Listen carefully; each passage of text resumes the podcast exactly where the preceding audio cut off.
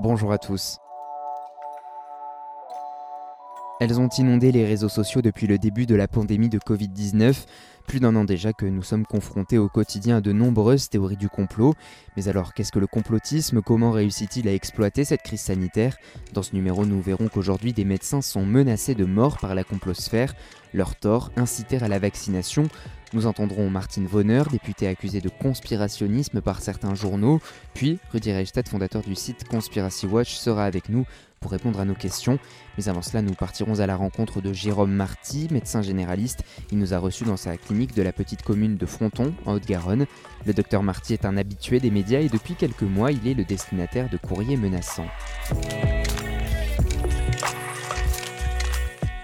Vous écoutez le deuxième épisode de Ex Duquere, le podcast qui invite, hors toute polémique, à réfléchir sur les débats qui font l'actualité. Jérôme Marty, euh, bonjour. Vous êtes médecin généraliste et président de l'Union française pour une médecine libre. Vous nous recevez aujourd'hui dans votre cabinet à Fronton, à Haute-Garonne. Depuis le début de la crise sanitaire et tout particulièrement depuis le début de la phase de vaccination, des personnes en France et dans le monde se sont élevées pour dénoncer toutes sortes de complots mêlant euh, la 5G, Bill Gates et, autres éléments.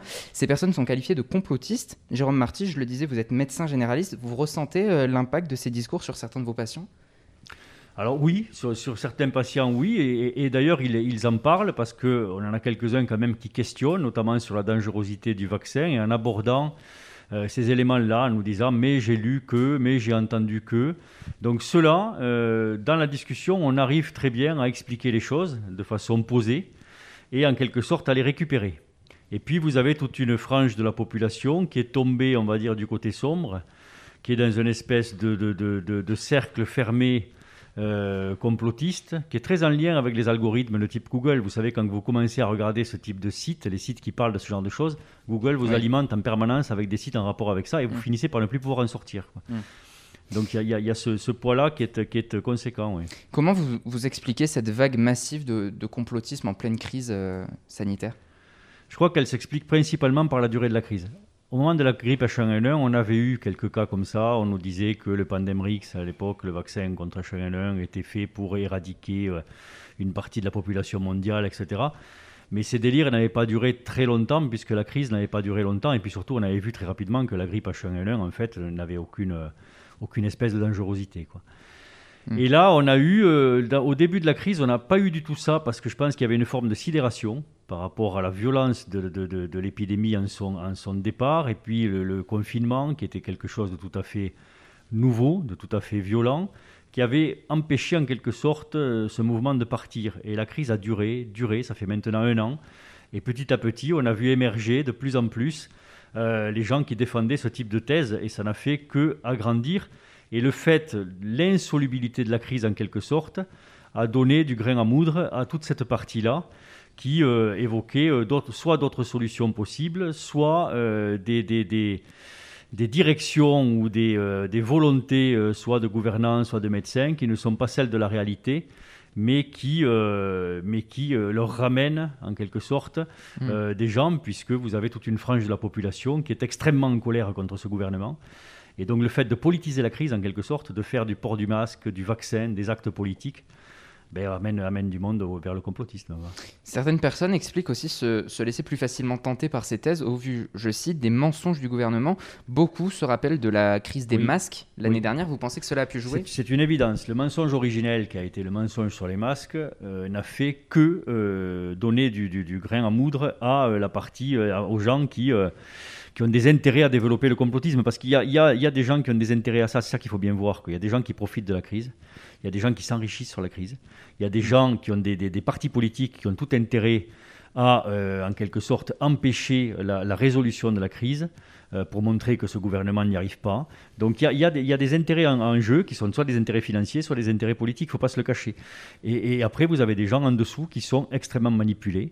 Et puis vous avez même des gens qui sont tellement manipulés qu'ils passent à l'acte. Et là, je pense en particulier à des, gens qui ont des problèmes psychologiques et qui vont aller agresser des médecins euh, parce qu'ils mm. parce qu'ils croient aux choses qu'on leur dit. Quoi. Et justement, récemment, vous avez reçu des courriers de, complotistes anti-vaccins, on peut, on peut le dire, des menaces. Oui. L'un d'entre eux allait extrêmement loin. Est-ce que vous pouvez nous, nous le lire Oui, j'ai reçu, donc, d'abord, je reçois régulièrement, comme d'autres médecins, des menaces. Hmm. Alors, de toute obédience, ça peut, ça peut provenir de, de, réseaux sociaux, ça peut venir de coups de téléphone avec des gens qui se font passer pour des patients et puis qui, une fois qu'on les a, vous insultent et vous menacent. Ça peut être euh, par des courriers papier à l'ancienne, en quelque sorte, des courriers anonymes comme celui que j'ai reçu. Là, j'ai reçu deux lettres euh, avant-hier soir. Mhm. Euh, deux lettres de menaces qui émanaient de riposte, enfin de texte, de, de recopier le texte de riposte laïque, qui est un, site, d'extrême droite, oui.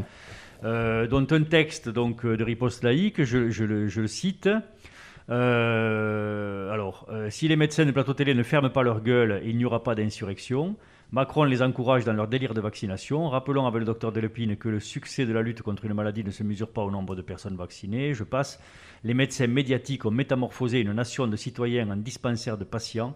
Les faire taire relève de la salubrité publique. Comment les obliger au silence radio et à soigner vraiment soigner? Là est une des clés du problème, et la personne qui m'envoie le courrier a barré une des clés remplacée par le nœud et a mis une photo avec deux cordes de pendu attachées au panneau clinique Saint-Roch.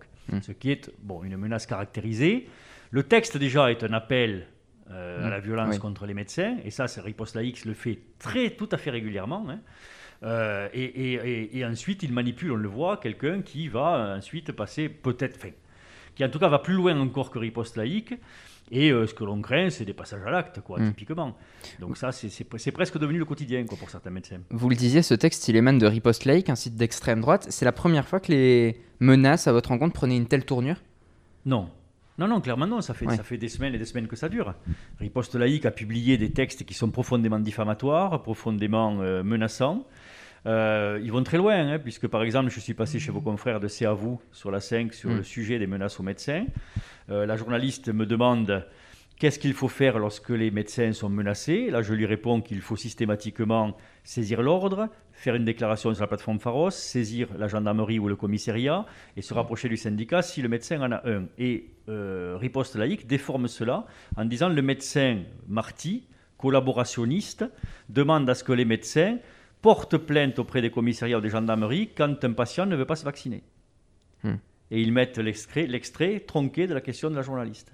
Et évidemment, ils lèvent toute une population qui les lit et tous les gens mm. qui, sont, mm. qui, aujourd'hui ont une dent contre les médecins, puisqu'ils ont transformé les conséquences de la crise en cause, puisque les médecins sont les conséquences de la crise, et ils finissent par penser que les médecins sont la cause de la crise. Et donc là, vous levez toute une partie de gens qui sont susceptibles d'user de violence à l'égard des médecins. Quelles vont être les, suites données à ces menaces? Ben, Moi, systématiquement, d'abord, un, les menaces les plus importantes, je les rends publiques, systématiquement, parce que je suis médiatisé, et que donc en les rendant publiques quelque part, je montre ce que reçoivent mes confrères et mes consoeurs qui, eux, ne peuvent parler, ou en tout cas ne peuvent avoir cette, cette aura médiatique.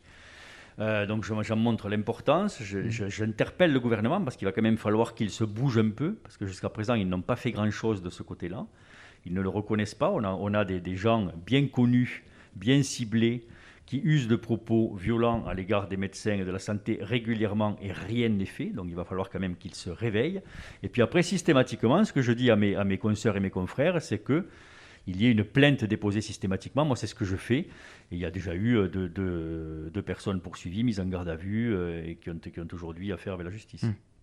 En novembre dernier sortait le film documentaire polémique hmm. Hold Up. Documentaire. Vous avez, justement, vous, avez dénoncé un documentaire. L'une des intervenantes de ce film est députée et médecin psychiatre. Elle s'appelle Martine Vonner et elle a accepté de nous répondre. On l'écoute et on vient euh, avec vous juste après, Jérôme Marty.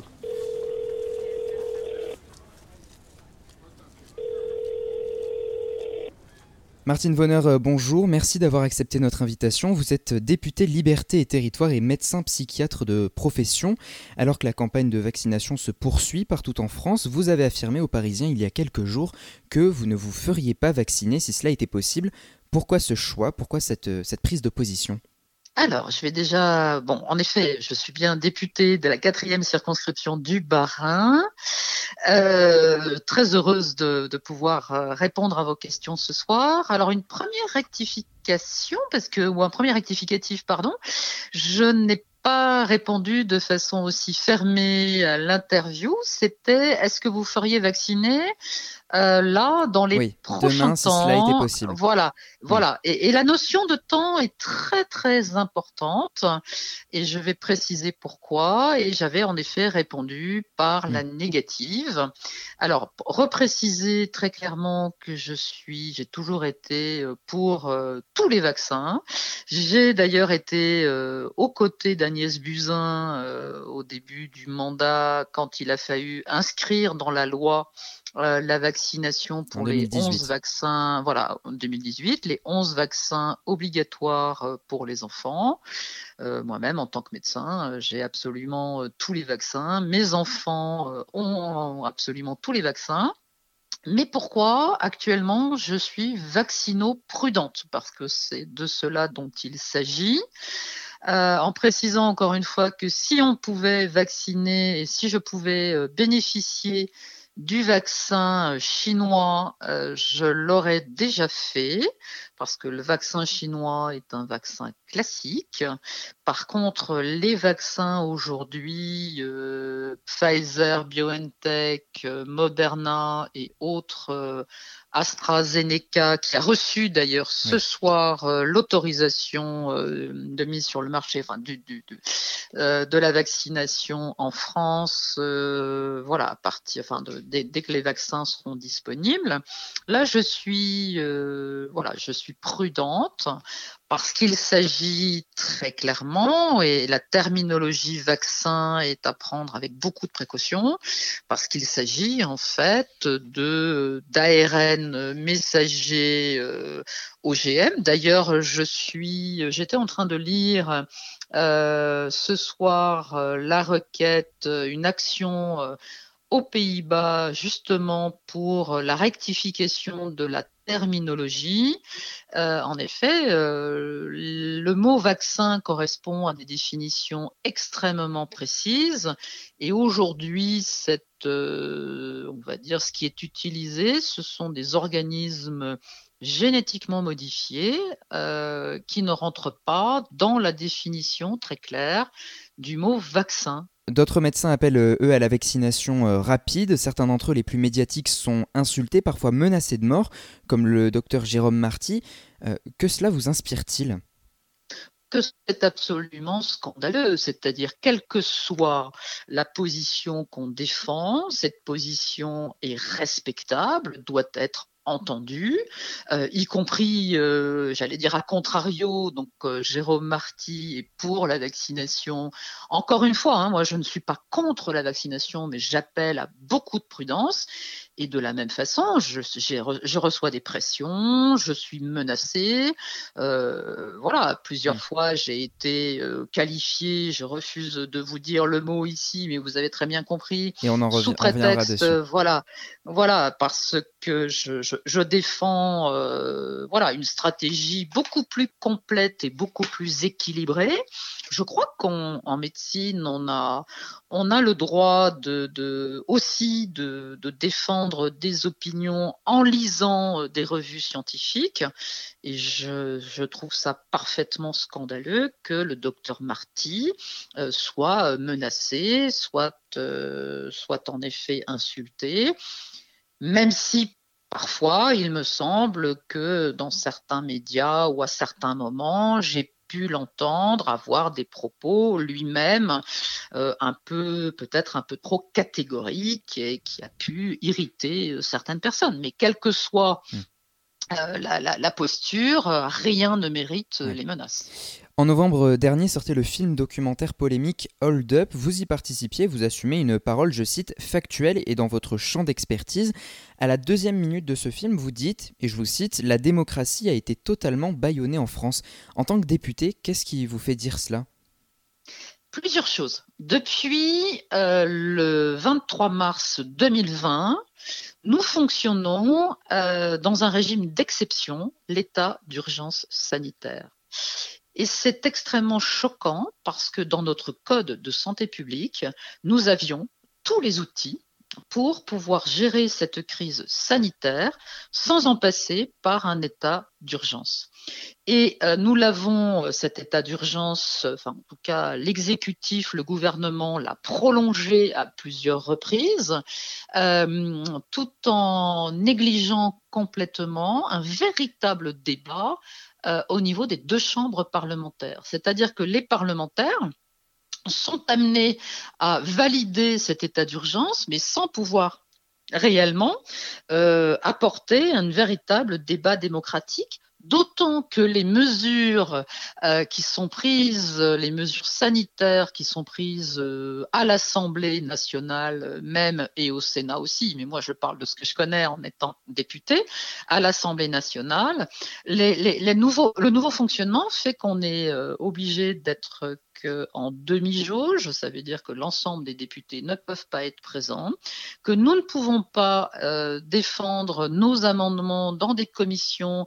Et là, par exemple, je ne suis pas commissaire aux lois, donc je ne peux pas moi-même défendre mes amendements à la commission des lois. Donc ça limite, ça limite réellement le vrai travail euh, démocratique et je trouve ça très dangereux euh, qu'un pays comme la France ne puisse pas donner euh, toutes les garanties aux citoyens que les élus euh, du peuple que nous sommes puissent réellement euh, défendre toutes les idées. Martin Vonner, l'un des invités de cet épisode, s'appelle Rudi Reichstadt. Son nom, vous le connaissez, il est directeur du site Conspiracy Watch, observatoire du complotisme, et vous lui adressiez un, courrier en décembre dernier pour lui demander un retrait des articles vous concernant sous peine de poursuite judiciaire. Vous preniez pourtant quelques semaines euh, avant une lutte contre, je cite, la censure des médias en France. N'est-ce pas contradictoire selon vous? Alors, j'ai toujours une posture, j'essaye hein, d'être quelqu'un d'équilibré.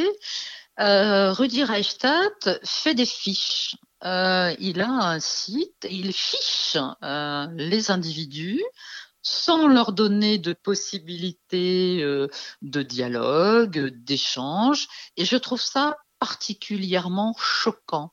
à partir de quels critères se permet-il, alors que son site est notamment financé par de l'argent public, donc par nos impôts, à quel titre et de quel droit ce, ce monsieur se permet de juger une élue de la République, alors que je suis en permanence dans mon rôle premier, je vous le rappelle, je suis parlementaire, je dois évaluer et contrôler l'action du gouvernement. Je suis médecin et je ne prends position que sur des choses que j'ai lues, que j'ai relues, euh, avec qui j'ai enfin, confronté avec des professionnels et notamment dans le domaine qui nous concerne avec euh, certains bien sûr infectiologues. Je vous l'avais rappelé en introduction je suis psychiatre je ne suis pas infectiologue mais je me permets euh, de, de porter des combats et des idées quand j'ai vérifié mes sources. Et là on a quelqu'un qui, sous un prétexte de bien-pensance, euh, financé comme malheureusement beaucoup de médias aujourd'hui qui n'ont plus euh, du tout un vrai travail journalistique d'investigation, et on peut vraiment le déplorer.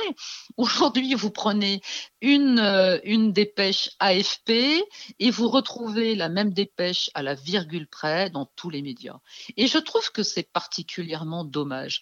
Bien sûr, je porte une parole différente dans l'hémicycle, mais je suis, encore une fois, dans mon rôle fondamental euh, de contrôle du gouvernement et de l'exécutif.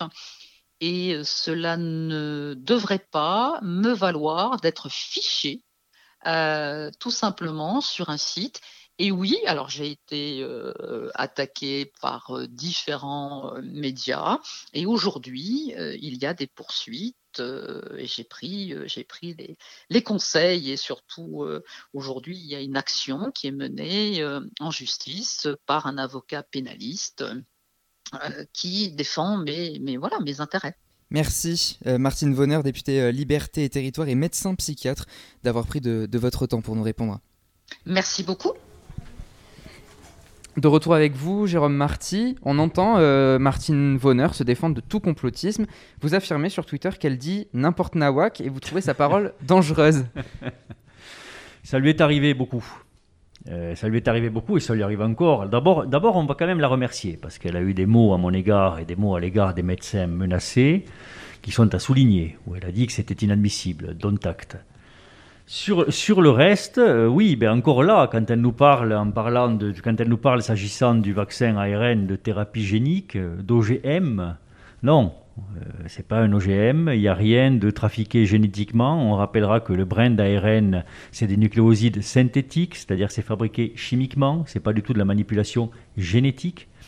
Ensuite, il y a un processus d'entrée dans la cellule, de lecture par les ribosomes, etc., de, production de protéines Skype, qui est, qui est, une production naturelle au vu d'une lecture d'un brin d'ARN protégé dans un nanolipide qui est là juste pour éviter que l'ARN soit détruit dans les quelques heures après l'injection. C'est pas de la nanotechnologie, c'est juste la dimension qu'on dit pour le lipide, nanolipide, parce que le lipide est la dimension du nanomètre.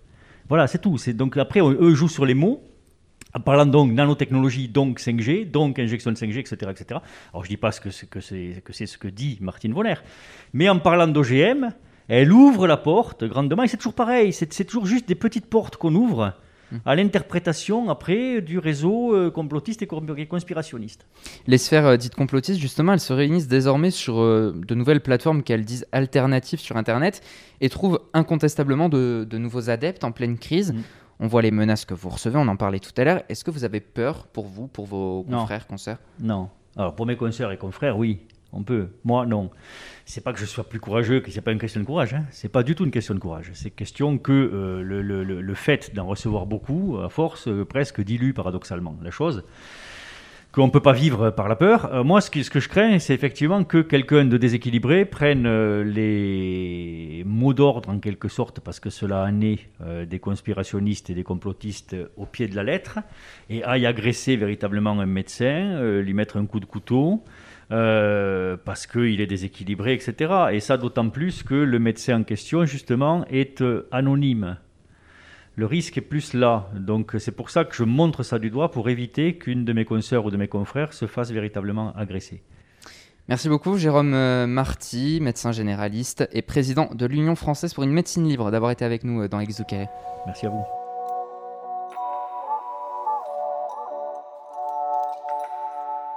Rudy Reichstadt, euh, bonjour. Vous êtes le fondateur du site euh, Conspiracy Watch, observatoire du conspirationnisme et des théories du complot, mais également euh, membre de l'Observatoire des radicalités politiques au sein de, la Fondation Jean Jaurès. Une première question comment définissez-vous le terme de complotiste?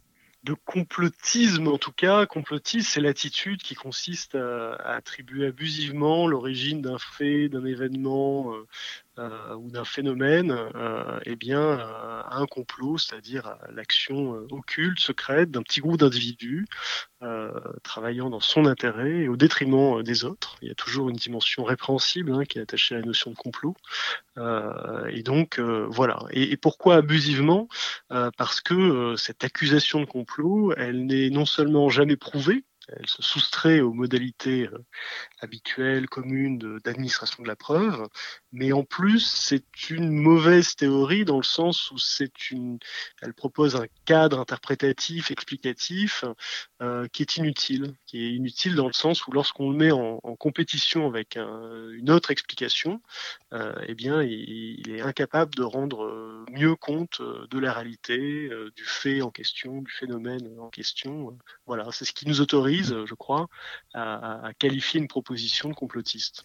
On, l'a vu et surtout entendu au cours de cet épisode, que serait la crise sanitaire euh, que nous connaissons sans les nombreuses théories du complot qui ont inondé Internet depuis le début. Comment ces, conspirationnistes ont-ils réussi euh, finalement à séduire de, nouvelles personnes euh, pendant cette période? Je crois que d'abord, euh, il était assez attendu euh, qu'une une épidémie mondiale, une pandémie, euh, suscite, euh, génère des, des, théories du complot, des croyances de ce genre-là, parce que d'abord, ça a déjà eu lieu dans le passé, c'est pas nouveau. Euh, si on remonte au Moyen Âge, à la peste noire, il y avait des accusations de complot. on accusait les lépreux ou les juifs d'empoisonner les puits lors des épidémies de choléra au XIXe siècle, il y avait l'idée d'un complot euh, aristocratique contre le peuple. Avec l'apparition du sida, on a eu aussi toutes sortes de théories du complot expliquant que c'était une arme biologique fabriquée euh, dans un laboratoire militaire américain, etc. Donc il n'y avait rien de surprenant à voir apparaître dès le mois de janvier 2020, en fait, des théories du complot autour de, ce nouveau coronavirus. Maintenant, je crois que c'est lié à, à deux phénomènes euh, conjugués. Euh, le confinement, qui a vraiment accéléré mmh. les choses, puisque euh, on, s'est tous retrouvés très très connectés aux réseaux sociaux, à partager des contenus, et donc aussi ce type de contenu complotiste. Et puis l'anxiété générée par par cette épidémie. donc quand même pendant longtemps, on, on avait aucune idée de, si on aurait un, vaccin, si on pourrait développer rapidement un vaccin, un, traitement, etc. Et on sait que l'anxiété est corrélée à une plus forte adhésion euh, à ce type de, de, récit conspirationniste. Alors pourquoi? Parce que euh, probablement que euh, le complotisme a une fonction consolatoire, c'est-à-dire que il nous permet de nous rassurer. Ça peut paraître paradoxal, mais en fait, en désignant un principe maléfique, un ennemi, en lui donnant un nom, un visage, par exemple celui de Bill Gates, qui a fait l'objet d'innombrables théories de complot, euh, eh bien, euh, euh, d'une certaine manière, on circonscrit la menace. Et une menace qu'on circonscrit, c'est une menace qu'on a, qu'on a identifiée et qu'on domine. Vous voyez, d'une certaine manière, ça permet d'avoir l'illusion de, maîtriser quelque chose qui est immaîtrisable. Et, ça, ça introduit, oui, effectivement, hmm. une forme de, d'illusion de maîtrise. Euh, et je crois que ça, ça joue euh, dans, le, dans le succès des théories du complot. Et je, le disais en introduction, vous êtes euh, également membre de l'Observatoire des radicalités politiques à la Fondation Jean Jaurès. Dans votre essai, L'opium des imbéciles, chez Grasset, vous soulignez le fait que les théories du complot trouvent écho aux deux extrémités de l'échiquier politique. Comment l'expliquer? Alors ça, c'est un phénomène bien connu, hein, la, la, la, la, corrélation entre adhésion conspirationniste et, et, et extrémisme politique. Donc on n'invente rien. Les, études qu'on a pu faire avec la Fondation Jaurès, les enquêtes d'opinion en particulier euh, qu'on a, a menées, euh, le montrent une nouvelle fois, mais, mais, c'est quelque chose qui est très présent déjà dans la littérature euh, spécialisée, hein, en psychosociologie, euh, euh, etc. Donc c'est pas, c'était pas étonnant là aussi de trouver ce genre de de corrélation. Comment l'expliquer? Il y a probablement parce que lorsque on est euh, euh, aux extrêmes du spectre politique, euh, eh bien, on, est hors du jeu, on est hors système. Et donc, les gens qui sont aux extrêmes se positionnent, ont tendance en tout cas à moins se positionner selon un axe droite-gauche que selon un, un, schéma de type centre-périphérie. Ce qui d'ailleurs permet parfois des des passerelles tout à fait étonnantes avec des phénomènes de transfugisme de l'extrême droite à l'extrême gauche, ou plutôt le contraire d'ailleurs. Euh, mais en tout cas, on a un imaginaire assez radical qui circule là, et donc on retrouve évidemment des théories du complot qu'on peut partager aussi bien à l'extrême droite qu'à l'extrême gauche. Euh, et, euh, et, en fait, je, je pense que c'est ça qui est le plus important, c'est-à-dire qu'on a des gens qui considérant qu'ils sont en dehors du système, ils ne sont pas représentés, euh, par exemple, au Parlement, considèrent que leurs c'est pas parce que leurs idées sont mauvaises et qu'ils euh, n'arrivent pas à convaincre, c'est parce qu'il y a un complot contre eux euh, et, que c'est pour cela qu'ils sont en dehors du jeu politique. Vous voyez ce que je veux dire? Mmh. Donc ça, ça les, ça les porte à penser qu'effectivement, enfin, ça les conduit à, adopter une grille de lecture euh, plutôt favorable au conspirationnisme. Alors, vous dites qu'ils ne sont pas représentés au Parlement, et pourtant, pourtant, Martine Vonner, députée et médecin psychiatre, a engagé une poursuite judiciaire contre vous après que vous avez refusé de retirer une, fiche la concernant sur votre site, la qualifiant de, complotiste, terme qu'elle réfute. C'était important pour vous de, montrer ainsi que, que vous ne céderiez pas dans votre combat? Alors, je dois vous reprendre sur euh, plusieurs points. D'abord, euh, elle n'a pas engagé de poursuite judiciaire, elle nous a menacé de le faire. Euh, par un courrier recommandé euh, à en tête de l'Assemblée nationale. Parce que nous, avec nous, juste avant, elle affirmait que, que, c'était en cours avec son, son avocat. Alors d'accord. Alors vous, me l'apprenez, et, mais pour, pour l'instant, nous, on n'a rien reçu. Mais, mais d'accord, bah, très bien. ensuite, ensuite, il se trouve qu'on qualifie pas en fait de complotiste. En tout cas, c'est pas présent dans la notice d'information qu'on lui a consacrée. Euh, on renvoie à des sources euh, publiques. Hein. Mm. L'Obs, par exemple, a, a, a, titré Martine Vonner une complotiste à l'Assemblée. Point d'interrogation. Euh, ce que nous n'avons pas fait en fait. Nous, on, on, parle de ces prises de position qui sont appréciées par la complosphère. C'est vrai, c'est objectif. Euh, son soutien en particulier à un film qui est indéniablement complotiste, conspirationniste. J'ai eu l'occasion de, d'ailleurs de, hmm. de, de, débattre euh, avec son réalisateur euh, il y a quelques semaines, euh, voilà, et qui est le film Hold Up. Excusez-moi, hmm. j'ai pas cité le, le, le titre. Euh, voilà, elle a, elle a, défendu ce film. Hmm. Et on a pu, on voilà, a pu revenir là-dessus avec elle. Publiquement. Et puis de toute façon, euh, c'est, c'est quand même assez étrange pour quelqu'un qui se revendique de la défense de la liberté d'expression de vouloir euh, censurer une parole critique euh, qui se, en fait, contente de, de, de qualifier, d'appeler les choses par leur nom, en fait. C'est-à-dire mm. que euh, quand on défend une théorie du complot, lorsqu'on soutient un propos euh, de cette nature-là, eh bien, on soutient un propos complotiste ou conspirationniste. Donc euh, voilà, moi je, je, je, suis assez serein, enfin nous, à Conspiracy Watch, sommes assez sereins parce que euh, ce serait assez scandaleux en réalité d'être condamné pour ça et, et, et, et vraiment a priori, ça ne relève pas de la diffamation. Il y, avait eu, il y a déjà de la jurisprudence d'ailleurs sur le sujet. Donc, euh, donc voilà. Merci beaucoup, Rudy Reichstadt, directeur de Conspiracy Watch, d'avoir été avec nous. Je rappelle que vous êtes l'auteur de l'ouvrage L'opium des imbéciles, essai sur la question complotiste, paru chez Grasset. Merci à vous. C'est la fin de cet épisode de Ex Duquere co-réalisé avec Roméo Chauvel. Merci à nos participants du jour, Jérôme Marty, Martine Vonner et Rudy Reichstadt. Un grand merci à vous de nous avoir suivis et à très vite pour un nouveau numéro.